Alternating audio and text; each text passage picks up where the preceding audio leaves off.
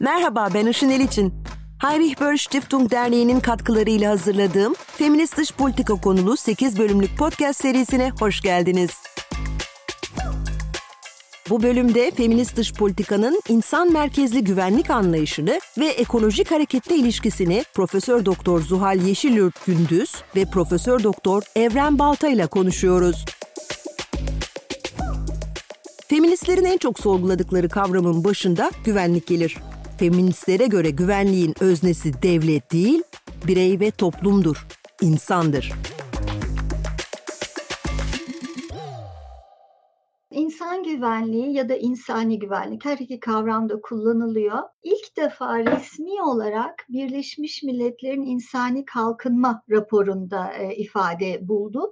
1994 insani kalkınma e, raporu. İnsani kalkınmadan e, anlaşılan insanların iyilik halini, daha düzgün, daha iyi yaşamalarını sadece ekonomik boyutuyla değil, yani ekonomisi çok güçlü olur bir ülkenin ama insanların iyilik hali çok yüksek olmayabilir. Ömrü, beklentisi çok yüksek olmayabilir. Yani insani kalkınma farklı istatistiklere de bakıyor.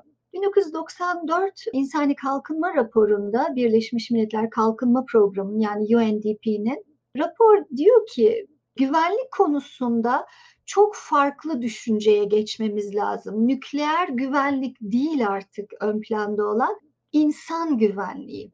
Geçmişte güvenlik dendiğinde ulusal güvenlik, devletlerin güvenliği, sınır güvenliği, askeri güvenlik bu tarz şeyler düşünülüyordu. Fakat günümüz dünyası yani 1994 yılındaki uygulamadan bahsediyorum ya da düşünceden bahsediyorum. O e, dönem için ortaya çıkan insani güvenlik kavramı e, güvenliği şöyle tanımladı. Hastalık, açlık, baskı gibi kronik tehditlerden güvende olmak ve insanın günlük yaşantısını aniden kesintiye uğrayan olgulardan, tehditlerden güvende olmak.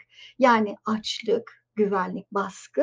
Öbür kısmı da günlük hayattaki ani kesintiler yani ani işsizlik, ani e, bir doğal afet, aniden başınıza gelen bir şeyin sizin hayatınızı derinden sarsması bu bir güvenlik sorunudur. Yani o kadar geniş bir güvenlik anlayışıdır ki neden bu genişletildi? Çünkü insanlara sorarsanız hani güvenlik nedir diye aslında gündelik kaygıların yani işini kaybetme korkusu, tehdidi, hastalık kapma, bulaşma, bulaştırma korkusu, çevresel korkular, çevre felaketlerinden endişeler ya da kadınlara sorunca çok farklı güvenlik kaygıları ortaya çıkacaktır. Örneğin akşam güvenli bir şekilde eve ulaşabilmek, hangi saatte olursa olsun dışarıda bulunma hakkı, güvenliğin sağlanması hakkı, ister gece ister gündüz ve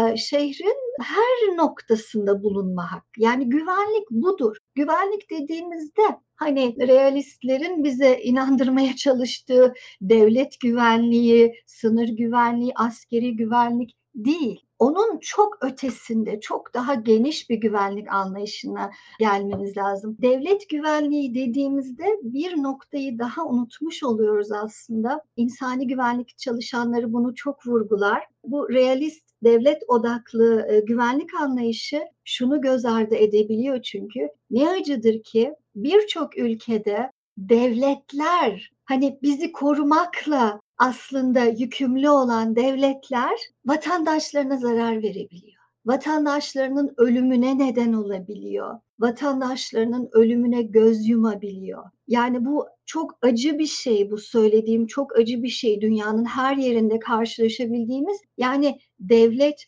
koruyan, devlet korunması gereken realist anlayışında böyle anlatılıyor. Oysa ki ne acıdır ki devlet bizzat insanın güvenliğine zarar verebiliyor birçok defa.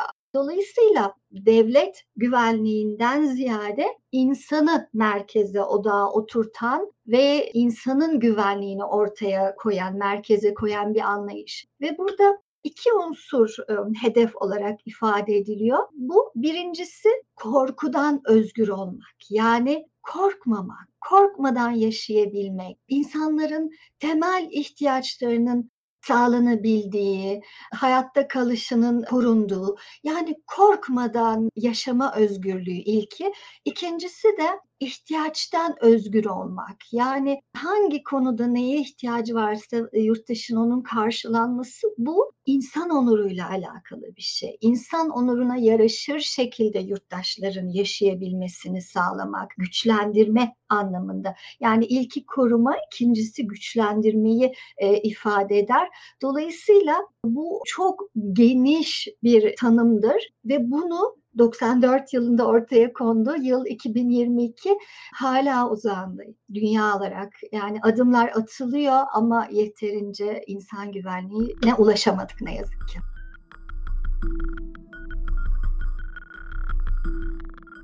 Zuhal Hoca'nın da vurguladığı gibi insan güvenliği en temel ihtiyaçlarımızla beraber temel hak ve özgürlüklerimizin de güvende olması anlamına geliyor. Korku ve ihtiyaçtan özgür olmak, onurlu yaşamak ırk, dil, din, milliyet, köken, düşünce, cinsiyet, cinsel yönelim gibi ayrımlara bakılmaksızın tüm hak ve özgürlüklerden tam ve eşit fırsatlarla yararlanmak. İşte bu yaklaşım devletlerin diğer devletlerle ilişkilerinden önce kendi vatandaşları ile ilişkisinin yani dış politikadan önce iç politikanın sorgulanmasını da beraberinde getiriyor. Nitekim Ocak 2020'de kadınları ve marjinal toplulukları uluslararası ilişkiler yaklaşımının merkezine koyacak bir feminist dış politika uygulayacağını duyuran Meksika hükümetinin toplumsal cinsiyet eşitliği ve kadın hakları konusunda kendi vatandaşlarına yönelik tutumu hak savunucuları tarafından şiddetle eleştiriliyor. 2021 yılında Meksika nüfusuna oranla en çok kadın cinayeti işlenen 11. ülke konumundaydı. Aynı listede Rusya'nın 21. Amerika'nın 43. Türkiye'nin ise 65. sırada olduğunu belirtelim. Yalnız bu sıralama resmi verilere bakılarak yapıldığı için Türkiye'nin yerinin tartışmalı olduğunu vurgulamak gerek. Çünkü Türkiye'de pek çok şüpheli kadın ölümü kayıtlara cinayet olarak geçmiyor. Tam da bu noktada altını çizmek isterim ki İstanbul Sözleşmesi olarak da bilinen kadına yönelik şiddet ve ev içi şiddetin önlenmesi ve bunlarla mücadeleye dair Avrupa Konseyi Sözleşmesi, devletlerin toplumsal cinsiyete dayalı şiddetin yaşanmadığı bir dünya için kendi yurttaşlarına sağlayacakları güvenlikten başlayarak nasıl çalışmaları ve çalışmak zorunda oldukları konusunda net bir yol haritası sunan çığır açıcı bir sözleşmedir.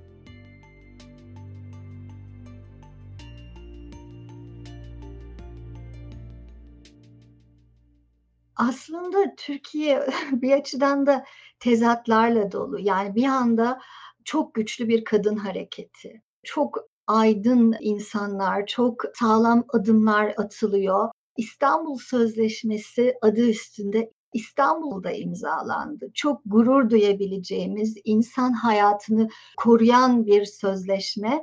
Bir anda bunları sağlayabilen bir ülke, bir anda da kendi en güzel şehrinin adını taşıyan sözleşmeden çıkan bir. Yani bu e, bu tezatı e, yaşıyoruz. Daha önce de ifade ettiğim gibi hani devlet koruması gerekirken yurttaşını, vatandaşını tehlikeye atabiliyor diye İstanbul Sözleşmesi'nde işte tam da bunu yaşıyoruz. Yani İstanbul Sözleşmesi korur, devlete koruma yükümlülüğünü verir. Bu, bu, bu tezatı en kısa zamanda yani ortadan kaldırmak gerekiyor. İstanbul Sözleşmesi'ne dönmek gerekiyor. Bu doğrultuda yani adımlar atılması lazım. Yani hak ediyoruz. İstanbul Sözleşmesi'ni hepimiz bütün dünyada yani uygulanması gereken bir sözleşme diyebilirim. İstanbul Sözleşmesi kadınlara yönelik şiddetin bir kadına sadece kadın olduğu için yöneltilen ya da kadınları orantısız biçimde etkileyen şiddet olarak tanımlanmasına dayanır. Daha nadir olsa da erkekler de ev içi alanda bazı şiddet biçimlerine maruz kalabilir. Sözleşme devletleri bu şiddeti de kabul etmeye ve sözleşme hükümlerini toplumsal cinsiyeti ya da toplumsal cinsiyet kimliği her ne olursa olsun ev içi şiddetten hayatta kalan herkes için uygulamaya teşvik eder. Herkes için. Bu nedenle de İstanbul Sözleşmesi bir insan hakları belgesidir. Kadın Cinayetlerini Durduracağız platformunun temsilcisi Gülsün Kav'ın da söylediği gibi İstanbul Sözleşmesi taraf olan devletleri şiddetin çıkmaya cesaret bulamayacağı eşitlikçi bir toplum yaratmaya çağırır. Sonuçta her ülkenin elindeki kaynaklar kıttır ve o kaynakları nereye yatırıyorsunuz? Silahlanmaya mı, askeri güce mi, halkın refahına mı, kalkınmasına mı, iyilik haline mi? Bu çok sıkıntılı gerçekten ve bu şekilde bir e, dış politika tanımında kadınlar ve diğer marjinalize edilmiş yani diğer görünmezden delinen kesimler de görünmüyor, göz ardı ediliyor, yok sayılıyor. Kimler bunlar? Gençler, yaşlılar, engelliler, LGBTİ, çevre, herkes yani bu büyük nasıl diyeyim güçlü kesimin parçası olmayan herkes dışarıda kalmış oluyor aslında. Yani sesini en çok duyuranın sesi duyuluyor. Diğerleri sessizleştirilmiş sesler olarak karşımızda. Duyulmayan sesler, sessiz oldukları için. Bunu reddediyor feminist dış politika. Yani bu şekilde olamaz. Çünkü çatışmanın, ekonomik haksızlıkların, sömürülerin, açlığın, yoksulluğun, ayrımcılığın, çevresel felaketin kaynağında aslında bu eski dış politika var. Bu şekilde devam etmesi en çok bu marjinalize edilen kesimler ve dolayısıyla tabii kadınlara olumsuz etki yaratıyor. Bir kavramı daha paylaşmak isterim. Çok önemsediğim yapısal şiddet. Yapısal şiddet barış araştırmacısı Johann Galtung tarafından 1969'da ifade edildi. Çok geniş bir tanımlama içerir. Bu öyle bir şiddettir ki insanların toplumsal katılımını engeller. İnsanların iyilik halini engeller. Doğrudan gözle göremiyorsunuz ama öyle bir şiddettir ki yapıya dayalıdır. Yani devletin yapısı, toplumun yapısı, dünyanın, ulusların yapısı, uluslararası sistemin yapısı o şekildedir. Bu adaletsiz dağılımla ilgilidir. Güç adil dağılmamıştır, güç ilişkileri adil değildir, fırsatlar adil değildir, haklar adil değildir ve haksızlığa neden olur. Ve halktan ciddi bir kesim dışlanır sistematik bir şekilde, marjinalize edilir, sömürülür. Budur yapısal şiddet. Bütün bu baskıların sonucu yapısal şiddet artmakta. Bunun bir örneği, umarım rakamlarda yanılmıyorumdur. Irak'ta 91'deki savaşta ölen yani Amerika'nın müdahalesi sonucu ölen kişi sayısı kadar insan sonraki 10 yıl boyunca uygulanan ambargoda ilaç sağlanamadığı için öldü. Bu yapısal şiddettir. Yani doğrudan silahla değil, doğrudan askeri teçhizatla değil, bombayla değil, farklı yöntemlerle bu insanlar ölüyor. Başta çocuklar olmak üzere. Yani çocuklar da en çok marjinalize edilen, en çok göz ardı edilen e, kesimdir. Dolayısıyla yapısal şiddetin de üstesinden gelinmesi lazım. Johann Galtung'un negatif barış tanımı vardır. Bu doğrudan şiddetin yani askeri şiddet, işte doğrudan şiddetin olmayışı anlamına geliyor. Ama asıl ulaşmamız gereken şey pozitif barıştır der. Bu yapısal şiddetin tüm nedenlerini ortadan kaldıran bir durumdur. Yapısal şiddet olmadığı takdirde pozitif barışa ulaşabiliriz. Yani bütün mesele bu aslında sorunuzun daha e, şeyine gelmeye çalışayım. Almanya'da hedeflenen ve geldiğimiz nokta arasında fark var mı? Bu çok tartışılıyor. Yani feminist dış politika barışçılığı örneğin Gandhi kadar, işte pasifizme kadar mı götürüyor? Yoksa kendini savunan bir dış politika anlamına da mı geliyor? Sanki ikincisine daha yakın. Yani barış vurgusu bir mutlak talep olarak ortada. Fakat hani bir savaş karşısında da sessiz durup hani boyun eğmemek, farklı bir şekilde direnmek. çok büyük talihsizlik oldu. Yani Rusya'nın Ukrayna'ya müdahalesi çok acı. O savaş çok acı. Ee, Rusya demeyeyim, Putin rejimi diyeyim daha doğru e, ifade olacaktır. Tam da böyle birçok ülkede feminist dış politika başlamışken hani zor bir sınavla karşı karşıyalar demek lazım. Bir de bu ekoloji boyutunu biraz e, açar mısınız? Neden feminist dış politika özelinde ekoloji mutlaka yanında oluyor? Yani neden işte toplumsal cinsiyet eşitliğiyle yetinmiyor feminist dış politika? Şöyle geniş bakmak gerekiyor. Yani e, bu dünyayı ya başka bir gezegenimiz yok. Başka bir gezegen yok. Oraya gidelim, taşınalım edelim. Böyle bir şey mümkün değil. Dolayısıyla elimizdekini korumak e, zorundayız yeni gelişen bir kavram da degrowth yani küçülme olarak ifade ediliyor Türkçe'de. Belki kulağa çok güzel gelmiyor. Fransızca orijinali décroissance onun anlamı aslında şu. Şöyle bir e, felaket düşünün. O felaket sonrası bir sel olur, o tarz bir şey ve sonrasında o nehir tekrar akışını bulur, tekrar yerine oturur ya.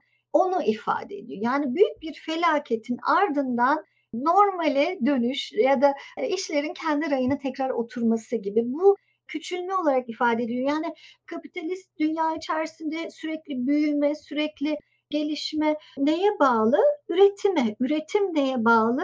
Doğal kaynakların sömürülmesine. Doğal kaynaklar nereden geliyor? Doğadan yani doğayı sömürerek elde ediliyor. Tüketim sonsuz olamaz çünkü üretim için gerekli olan doğal kaynaklar sonsuz değil. Yani şu anki tüketim çılgınlığını sürdürürsek yani zaten birkaç sene içinde yok oluşa gidiyoruz. Feminist dış politika bunu da dahil ediyor. Yani bu bahsettiğim küçülme çok feminist bir bakış aynı zamanda. Küçülme iki boyutu içeriyor. Biri çok değerli hocamız e, İpek İlkaraca'nın mor ekonomi olarak ortaya çıkardığı bir e, düşüncedir. Yani kadınların ön planda olduğu, bakım emeğinin değer gördüğü, yani bakım emeği müthiş bir emektir ama ya ücretsiz sağlanır anneler, ev hanımları, işte anneanneler, babaanneler tarafından ya da çok düşük ücretle sağlanır. Oysa çok değerlidir, çok kıymetlidir. Hatta şöyle üretim için yani production yeniden üretim, reproduction gereklidir. Yani üretim için ertesi gün zinde kalkıp işte işe gidebilmek için evde yemek olması lazım, ev temiz olması lazım, huzur olması lazım. Yani bakım emeği ön plana alınması lazım. Bu son derece feminist bir yaklaşımdır. Yani mor ekonominin yanı sıra da degrowth'te, küçülmede önemli olan yeşil ekonomi. Yani bu farklı bir yaklaşımdır. Çevreyi ön planda tutan sadece tüketimi değil, örneğin işte güneş enerjisinden tutun daha çevreci çözümler işte rüzgar tribünleri vesaire ama o da yetmiyor aslında. Çünkü o sayede yine daha çok üretirsek, daha çok tüketirsek zarar vermeye devam ediyoruz. O yüzden de tüketimin de eş zamanlı azalması gerekiyor. Çünkü çok fazla şeye sahibiz. Ama bu söylediğim küresel güney için geçerli değil. Yani onlar daha büyümesi gerekiyor. Onların daha henüz erişemedikleri şeyler var. Yani burada daha eşit bir dağılımdan da bahsediyoruz. Dolayısıyla feminist dış politika asla sadece insanlarla ilgili olamaz. Sadece dış politika ile ilgili olamaz. Çok daha geniş ve dolayısıyla çevresel, ekolojik bakışa da sahiptir. Ekofeminizm tabiri de vardır. Yani ekoloji ile feminizmin birleştiği nokta çok kıymetli bir noktadır.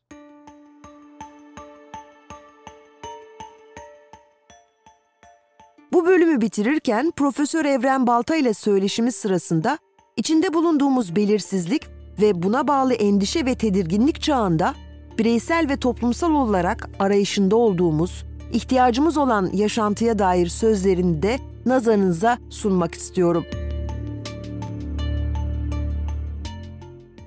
Yeni bir refah mekanizmasına ihtiyacımız var ve bunu nasıl e, yapacağımızı yani bakımı nasıl karşılayacağımızı mevcut refah devleti sistemlerinin ötesinde nasıl karşılayacağımızı bilmiyoruz. Mesela bu önemli bir şey yani kadınlar ve erkekler arasında vatandaşlar ve devletler arasında özellikle bakım üzerinden, bakımın ücretlendirilmesi, bakım emeğinin ücretlendirilmesi vesaire üzerinden yeni bir toplumsal kontrata ihtiyacımız var.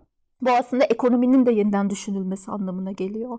Bir, bir diğeri tabii ki işte iklim krizi vesaire gibi hem içerisi hem dışarısı olan hem içeride bütün ekonomik sistemi, yapıyı yeniden e, düşünmemizi gerektiren ama hem de küresel çapta bizim diğer canlılarla, küreyle, işte farklı toplumlarla, enerji, her şeyle ilişkimizi e, yeniden ve kendi insan merkezliliğimizi e, yeniden düşünmemizi gerektiren bir toplumsal e, dönüşümün içerisinden geçiyoruz.